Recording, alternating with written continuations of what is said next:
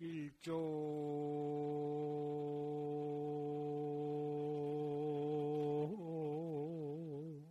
위배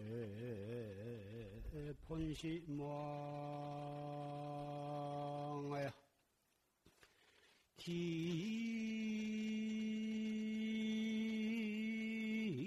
깁삼도 역사생고나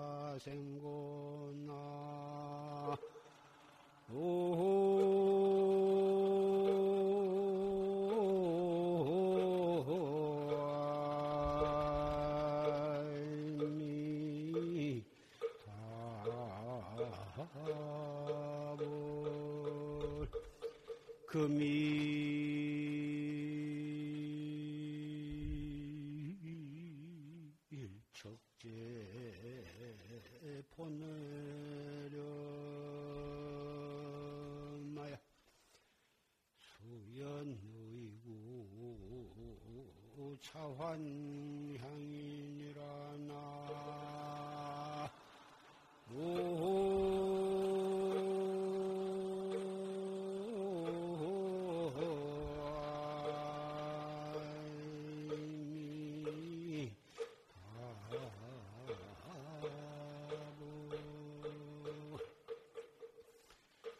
일종위배 본심왕하라 깁삼도 역사생고 한번 본심왕을 배반하고 나온 이래로 몇 번이나 사막도와 사- 테란스파 사생에 드나들었는가?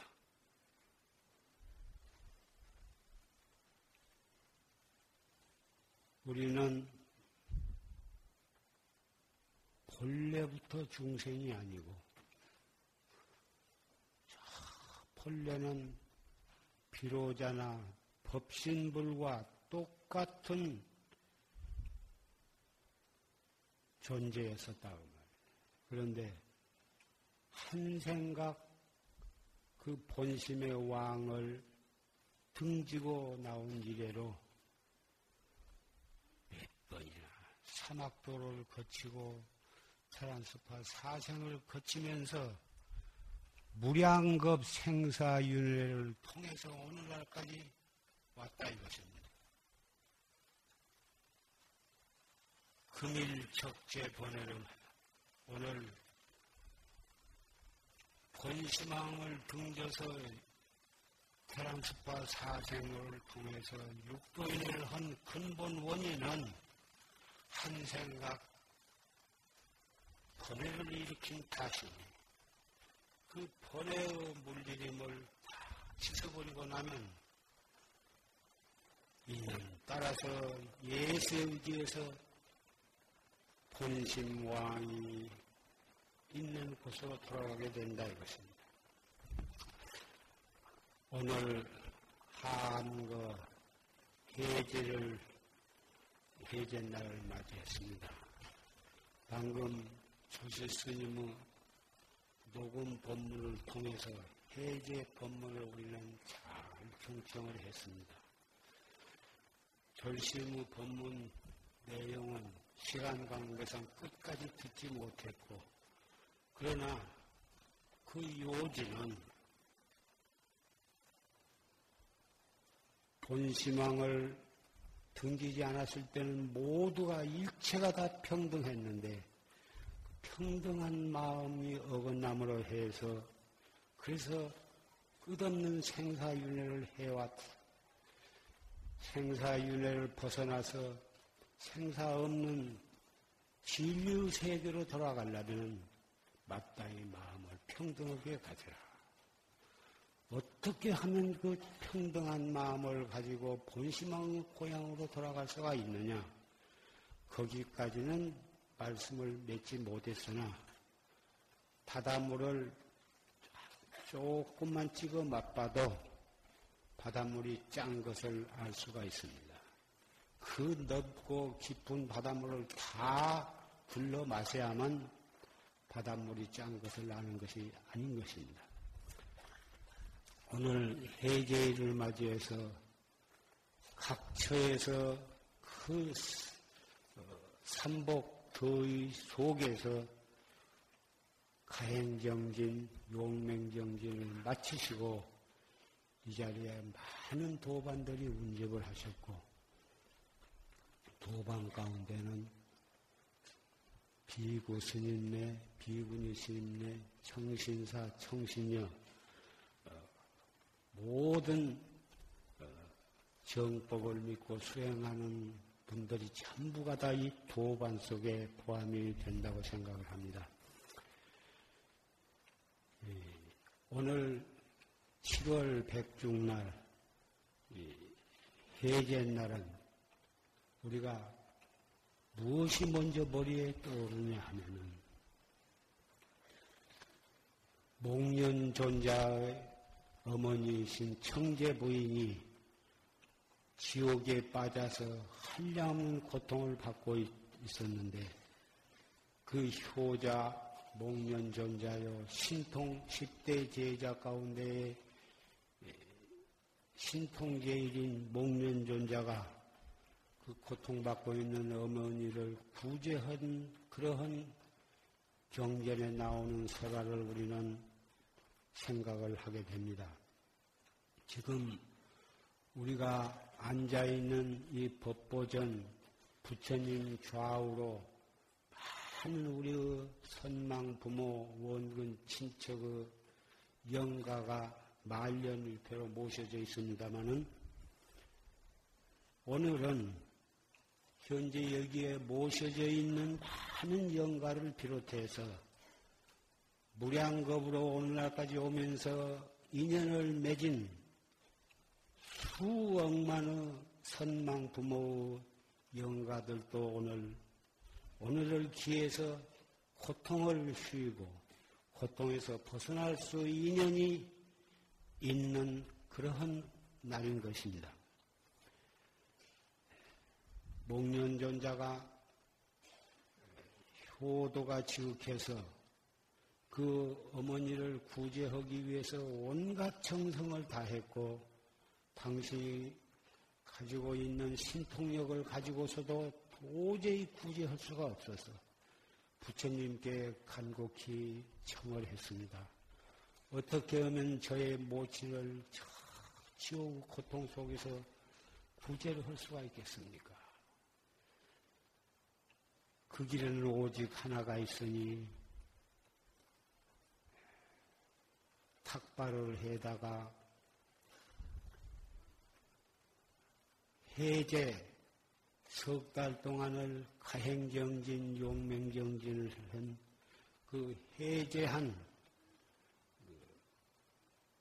그 해제를 하고 모인 그 대중 스님에게 공양을 올리는 것이 그것이 너의 모친을 지옥 고통으로부터서 구제할 수 있는 유일한 방법이니라. 그래서 목련존자는 부처님 말씀에 따라서 정성을 모아서 탁발을 해다가 부처님을 비롯한 많은 불제자들을 위해서 백 가지 음식, 많은 맛있는 과일과 가지가지 맛있는 음식을 쭉 만발 고향을 해서 신내게 고향을 올렸습니다. 그 공덕으로 청제부인 몽전윤자의 어머니이신 청제부인을 고통으로붙어서 구제해서 천상에 올라가시도록 해드린 것입니다. 그러한 인연으로 여름 해제 백중날에는 중국이나 한국, 일본, 동남아에서 불교국에서는 이 백중날 해제날을 기해서 붕어 천도를 위한 엄숙한 법요식이 진행해 오고 있는 것입니다.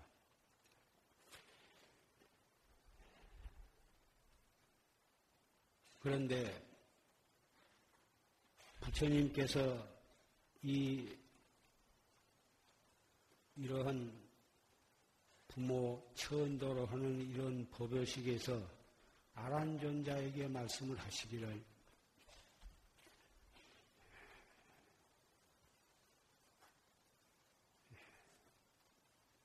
속가에 살거나 출가해서 사문이 되거나 자비스러운 마음으로 효순한 마음으로 부모에게 공양을 하는 것이 그 공덕이 얼마나 수승한가를 말로서 다 할 수가 없느니라. 그 까닭이 무엇이냐 하면은 내가 과거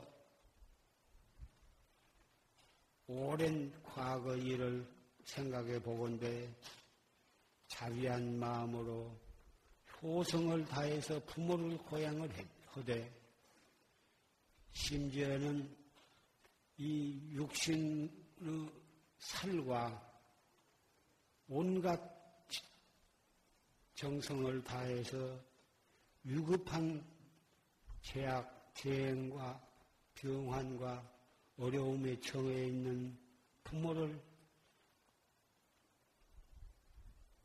정성을 다해서 받던 그런 과거의 공덕이 있었으니 그 공덕으로 부모에게 효행을 다 한 그 공덕으로 나는 하늘나라의 제석천왕이 되었고 또 인간 세상에 나와서는 전륜성왕 같은 성스러운 왕이 되었다. 그리고 마침내는 성부를 해가지고 삼계에서 가장 높은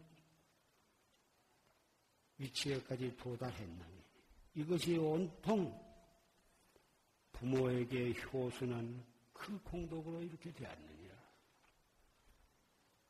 이런 말씀을 하셨고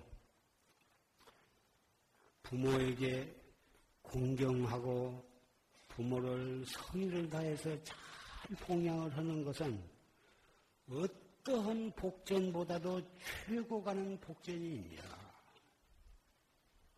이렇게 말씀을 하셨고 또 자기를 바른 법으로 지도하고 깨우쳐 주시는 스승, 존경하는 그런 어진 스승에게 승사하는 것은 이것이 청정한 정토에 대한 최고의 방법이다. 이런 말씀도 하셨습니다. 부모에게 효순하는 것은 복전의 제일이고 훌륭한 스승을 잘 섬기고 받들고 따르는 것은 지혜, 지혜를 깨닫는 가장 좋은 방법이다. 이렇게 말씀하십니다. 불법은 일반적으로 한마디로 말해서 지혜와 자비의 가르침이라고 이렇게 말을 하고 있습니다. 지혜는 스승으로부터서 지도를 받아가지고 나를 깨닫는 길이고 부모를 잘 받들고 공경하는 것은 복전을 성취하는 길이 되는 것입니다. 복을 짓는 방법은 수수백 가지 길이 있겠으나 그 으뜸 가는 것이 부모에게 공경하고 정성스럽게 효성을 하고 잘 받드는 것입니다. 여러분도 잘 아시겠지만은 세상이 이렇게 말세가 되고 보니 부모에게 효도하는 사상이 점점 파격해 가고 있는 것을 우리는 보고 듣고 알고 있습니다. 어느 나라가 같이 핵가족이니 무엇이 하고 또 직장 관계로 해서 다 고향을 떠나서 객지로 객지로 가서 어, 또 낱낱이 가정을 이루고 살다 보니 노 부모를 모실 수 있는 길이 참 마음은 있어도 어려운 사람도 있고 또 어쩔 수 없이 직장 관계로 부모를 모실 수 없는 경우도 있겠습니다만은 문제는 부모를 궁경하고 효도로서 잘 봉양하려는 그런 철저한 정신이 차츰차츰 희박해 가고 있는 것이 사실이 아닌가 싶습니다. 또 한 가지 스승을 공경하는 것, 그 스승이라고 하면은 학교에서는 각급 학교에서는 선생님이 해당이 되는 거고 또 도문에 들어와서는 선지식을 일반적으로 참 스승이라고 어, 말할 수가 있겠습니다만은 학교에도 각급 학교에서 옛날처럼 선생님 하면은 존경하는 마음으로 받들고 따르는 생각이 점점 어, 희박해 가고 있는 것은 사실입니다. 공경하는 마음이 없이는 그 스승을 마음에서부터서 우러나와서 공경하지 않고서는 그 스승의 가르침을 잘 받아들일 수가 없는 것은 사실입니다. 물론 스승에게도 훌륭한 스승으로서의 모든 덕을 갖추지 못한 그런 점도 없지 않겠으나 배우는 사람의 입장에서는 가르치는 것을 공부하기보다는 따지기보다는 내가 어떻게 배워야 하는가 배우는 것에 대해서 마음속 깊이 생각하는 것이 더 급선무라고 생각합니다.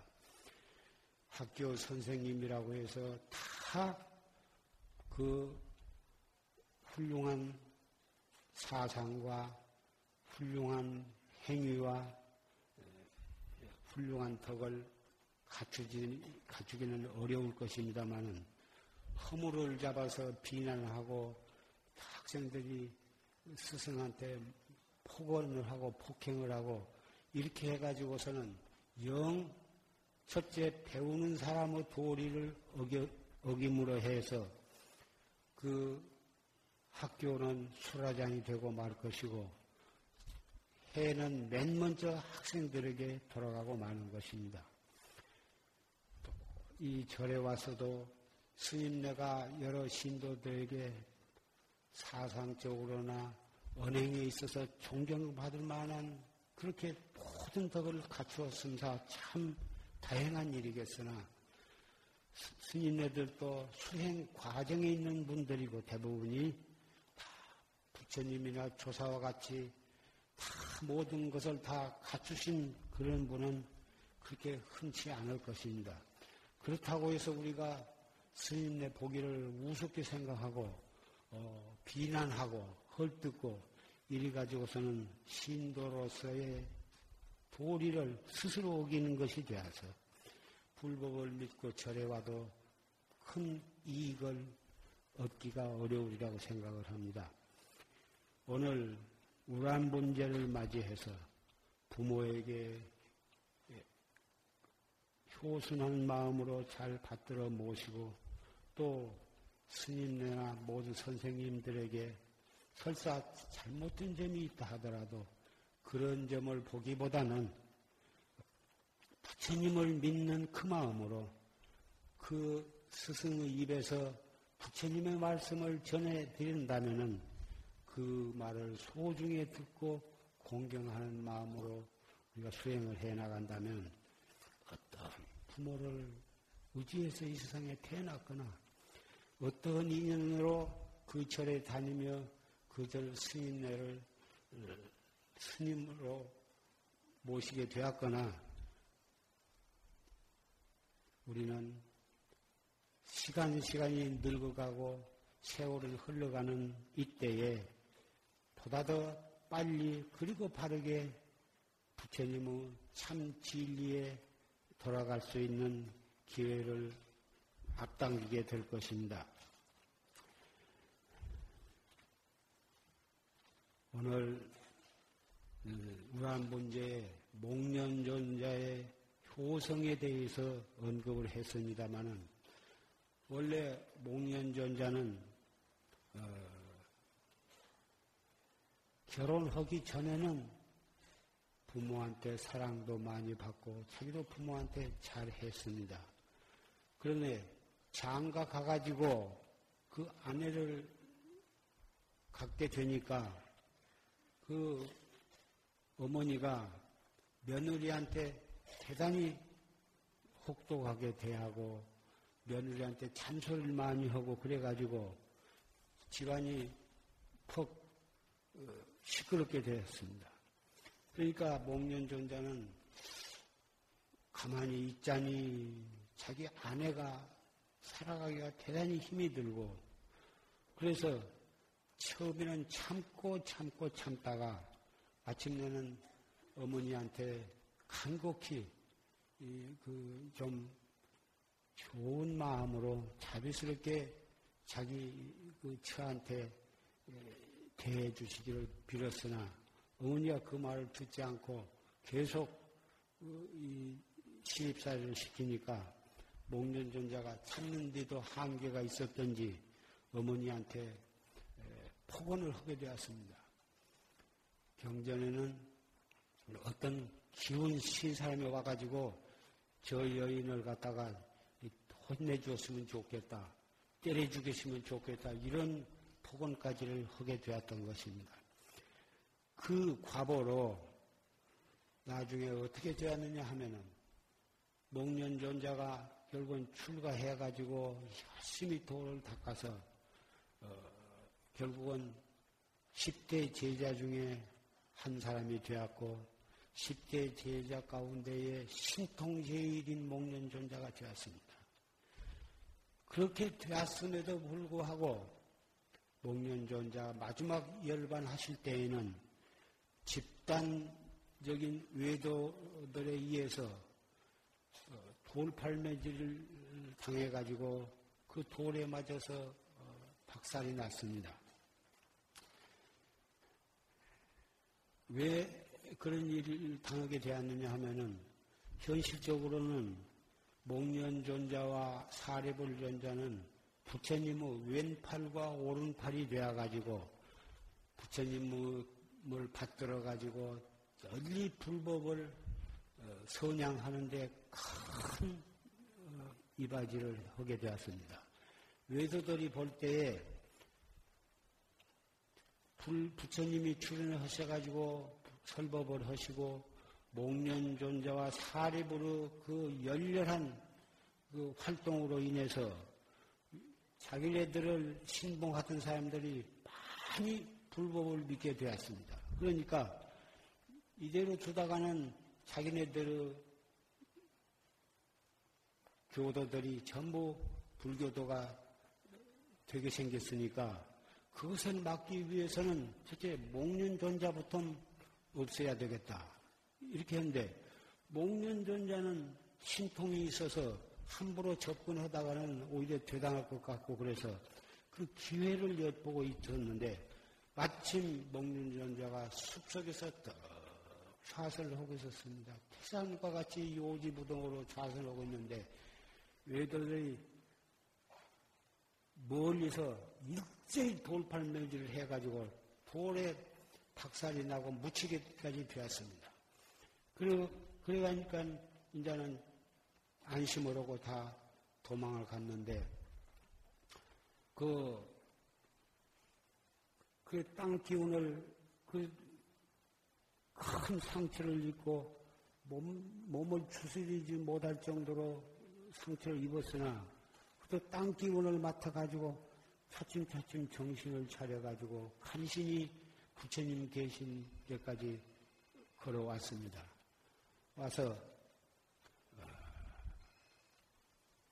그러니까 그 도반이요 또 10대 제자 중에 한 사람인 사례불이 당신은 신통제일인데 어떻게 해서 이 지경이까지 되었느냐 그러니까 신통의 신자도 생각이 안 났다. 그렇게 대답을 했습니다. 그래가지고 그 국왕이 목련존자를 그렇게 해서 죽이게 한 외도들을 모다 잡아다가 전부를 갖다 사용을 하기로 되었습니다. 그때 목련존자는 이것은 내 과거의 업으로 이렇게 된 것이니 이, 임금께서 불법을 믿는다면 그 사람을 죽이지 말라. 이렇게 부탁을 했습니다. 그래서 그 국왕이 목련존자의 간청을 어, 받아들여 가지고 죽이지는 않고 외국으로 추방 명령을 내렸습니다. 그래서 그 외도 집단들이 전부 외국으로 추방되게 되었는데 목련존자의 상자인 상자에 육군 비구가 있었는데 육군 비구라 하면은 오늘날 깡패 스님과 같은 말입니다. 그 육군 비구로 있는 목련준자 상자가 자기 스승을 이렇게 때려 죽이는 뭐 그냥 놔둘 수가 없다 해가지고 외국으로 추방되어 가고 있는 외도를 붙잡아서 다 때려 죽여버렸습니다. 이것은 목련존자의 본의가 아니고 육군 비구로서 스승을 존경하고 스승을 해보자 한 놈을 그만둘 수가 없다 해서 이렇게 저질러서 한쪽으로는 이해가 되면서도 가슴 아픈 일이 아닐 수가 없습니다. 그런데 목련존자는 어떻게 해서 그렇게 외도들한테 아재 돌아가시게 되었냐 하면은 아까 말씀드린 그 어머니한테 자식으로서 할 수 없는 그런 폭언을 한 그 과보로 500생 동안을 돌아가실 때는 꼭 빠져 돌아가시고 이번에 서가모니 부처님의 제자가 되어가지고 500생째인데 신통이 제일이고 10대 제자로 존경받을 만한 대아라는 성인의 과를 획득했음에도 불구하고 그 과보로서 외도한테 그렇게 또 맞아서 열반에 드시게 된 것입니다. 이 설화는 과거에도 말씀을 드렸습니다마는 왜 오늘 또 말씀을 하냐 하면은 아무리 어머니가 자기한테 폭언을 하시고 며느리를 어떻게 시집살을 되게 시키고 그런다 하더라도 자식으로서는 차마 부모님께 그러한 폭언을 하거나 불효한 마음을 일으켜서는 안 된다. 오늘과 같이 부모에게 효도하는 사상이 희박한 이때라 하더라도 부모한테는 절대로 그래서는 안 된다. 이 말씀을 하기 위해서 말씀을 한 것입니다. 왜 부모한테는 그렇게 해서는 안 되냐 하면은 부모가 부자건 가난했건 그 마음씨가 훌륭하건 안 훌륭하건 그 행동이 거룩하건 안 거룩하건 그 부모로부터 어려서부터서 호강을 받고 많은 사랑을 받고 좋은 교육을 많이 받았건 안 받았건 간에 이 몸뚱이가 이 세상에 있게 된 것은 오직 그 부모로 인해서 이 몸뚱이를 받아놨기 때문에 그런 것입니다. 부모한테 사랑을 받고 물질적으로나 정신적으로나 교육적으로나 잘 받은 사람은 물어볼 것도 없이 효도는 마땅히 해야겠으나 그런 좋은 환경에서 부모 덕을 크게 본 것이 없다 하더라도 부모한테는 이후 여하를 막론하고 부모한테는 말이나 행동이나 물심양문으로 불효를 해서는 안 된다 이것입니다. 왜 그러냐 하면은 자기가 부모한테 불효를 하면 자기한테서 나온 아들과 딸들은 훨씬 더 몇 배를 더 자기한테 불효를 하게 되기 때문에 그럽니다. 자식들이 자기가 자기 할머니한테 하는 모든 것을 다 어려서부터 보고 듣고 배웠기 때문에 자기 부모한테 효도를 하게 하는 것은 너무나 당연한 일인 것입니다. 너 이놈 애비한테 그럴 수가 있느냐? 아버지는 할머니한테 어떻게 했습니까? 말 한마디 대꾸 못하고 자식의 불효를 당할 수밖에 없는 것입니다. 인과법이 불효한 부모에게 불효한 사람은 그 자식이 몇 배 불효한 자식을 두게 된다는 사실입니다. 그 손자도 마찬가지입니다.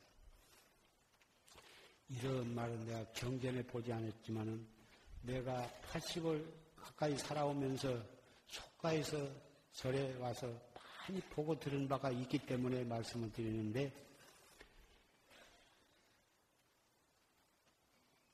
그 부모나 또는 할머니, 할아버지나 증조 할머니, 증조 할아버지가 그 아들과 손자들이 자기한테 잘 효도를 하고 잘하면 일생을 흐뭇하게 살고 돌아가실 때에도 조금 더 자식이나 손자나 며느리를 원망한 생각이 없이 곱게 눈을 감으면 좋은 곳으로 가시지만 그 아들이나 며느리, 손자 그런 애들이 자기한테 잘못하면 고야한 놈, 너희는 내가 너를 어떻게 키우는지 나한테 그럴 수가 있느냐.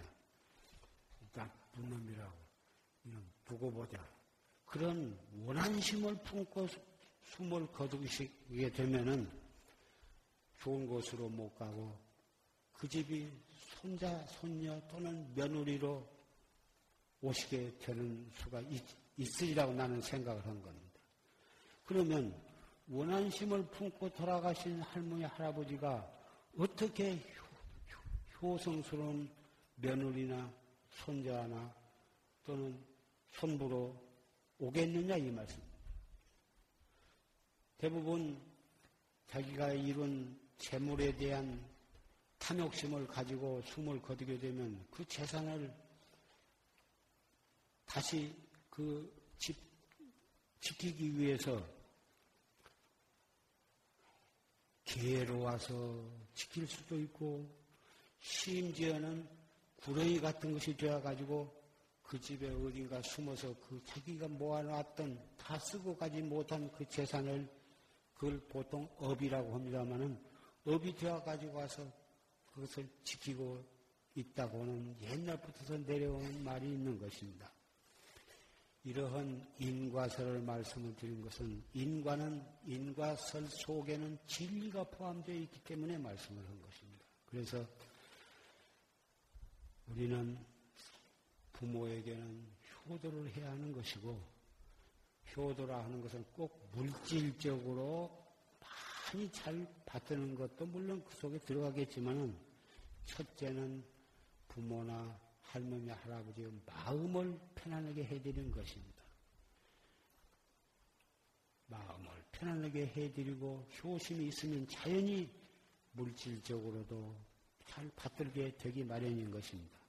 돈이 있는 사람은 풍풍 돈만 써서 뭐 고기나 잘 사다 드리고 좋은 옷이나 해드리면 그것을 효도를 다한 것으로 생각합니다만은 효도의 참 뜻은 물질 보다도 더 중요한 것은 마음을 효심으로써 잘 받들고 마음을 편안하게 해드리는 것이고 그보다도 더 큰 효도는 부모를 공경하는 것입니다.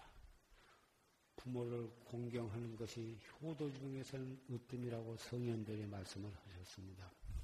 이 자리에는 연세가 많은 신도님들도 많고 중간 지인 되신 분도 있고 아직 젊은 분도 있겠으나 그 집안이 내려가면서 복을 받고 내려가면서 좋은 집안으로서 전통이 이루어지게 하려면은 우선 살아계신 부모에게 효도를 할 것이고 돌아가신 부모나 조부모를 잘 모시는데 그 모시는 방법이 속가에서는 명당을 잡아서 산소를 써드리는 것이 그것이 돌아가신 조상에게 효도하는 길이라고 생각되고 있습니다만은 명당은 아무에게나 쓰, 게 되는 것도 아니고 요새는 명당을 있다 하더라도 도시 뭐 도시계획이다 또 뭐 고속도로다 해서 맥이 다 끊기, 끊겨서 명당 명당 만나기도 어렵지만 만났다 해도 믿고 산소를 쓸 수도 없는 세상이 되었습니다. 그럴 바에는 화장을 해서 정성을 다해서 시인의 연불과 독경을 통해서 화장을 잘 모시고 그리고 영가는 말년 옆에다 이렇게 딱 모셔놓으면 참 그것도 선망 부모에 대한 효도의 한 방법이라고 생각을 합니다. 이 부모에게 효수하는 것은 그리고 우란 문제의 법요식의 목적은 살아계신 부모의 무병장수 또 편안한 마음으로 정법을 믿고 건강하게 사시기를 빌고 돌아가신 선망 부모와 원근 친척 또는 어, 비명에 간 자식 그런 거는 명복을 빌고 그러한 마음으로 자기는 더욱 불법을 믿고 열심히 이목고를 해서 살아서 사막도에 안 떨어질 자기의 길을 닦는데, 닦도록 하는데 있는 것입니다. 네. 이어서 부처님께 공양을 올리는 의식과 또이 축원과 마녀를 배 모신 우리의 산망 부모와 원근 친척 그리고 어, 악도에서 고통을 받고 있는 우리의 선망 부모 천도 법요식이 있겠습니다. 법회가 끝난 다음에는 에, 점심 공양을 어, 정성을 다해서 마련했으니 바쁘시더라도 공양을 잘 드시고 어, 귀가하시기 바랍니다.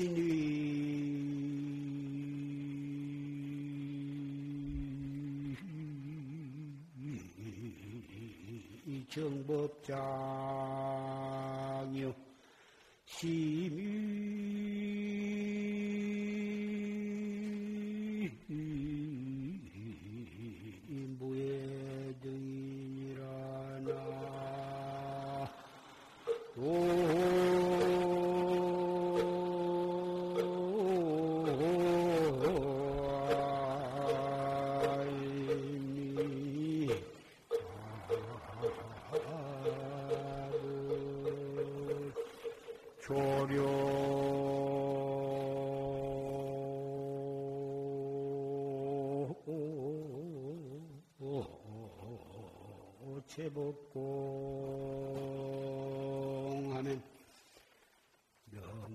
명화할 토중생이니라 나.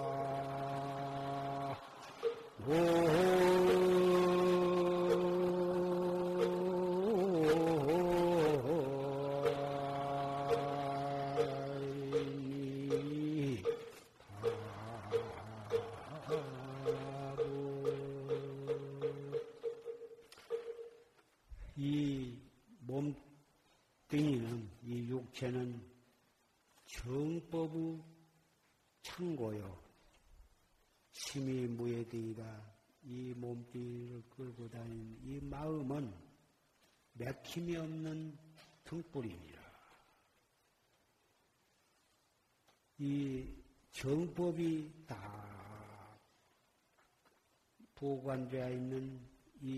이 육체와 막힘이 없는 영원을 비추는 이 등은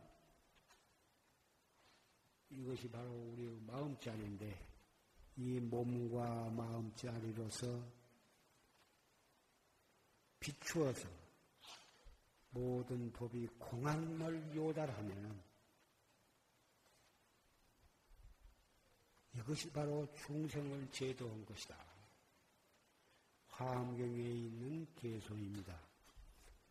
이 육체가 있을 때, 그리고 이 몸뚱이를 가지고 우리는 부모로 인해서 이 몸뚱이를 받아놨고, 이 몸뚱이가 있기 때문에 우리는 배우고 또 이렇게 불법을 믿게 되었으니, 부모에게 효도하고 또 내 자신을 무량겁 윤회로부터서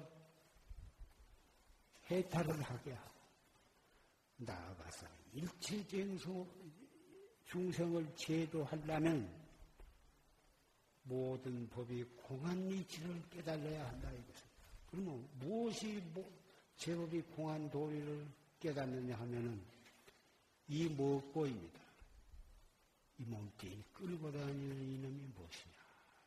이 먹고 한 생각 한 생각 간절한 마음으로 화두를 들고 이목구를 해가는 것이 부모에게 효도하고 부처님과 스승에게 은혜를 보답하고 나아가서는 이 몸 생사해탈을 하고 선망 부모를 제도하고 일체 중생 을 제도하는 길이 바로 이 한 개성 속에 다 들어있다 이것입니다. 이목구 한마디는 천하에 간단하지만은 이 속에 팔만 대장경이 다 이 속에 다 들어있는 것입니다. 비록 우리가 유식 무식을 떠나고 남녀상을 떠나고 빈부 귀천을 막론하고 이것을 열심히 하는 것이 정법을 믿는 것이고 인생을 보람있게 그리고 바라가, 바르게 살아가는 길이라고 하는 것을 간곡히 여러 도반들에게 해제를 마치신 여러 도반들에게 이 말씀을 다시 한번 간곡히 말씀을 드리면서 법상에서 내려가고자 합니다.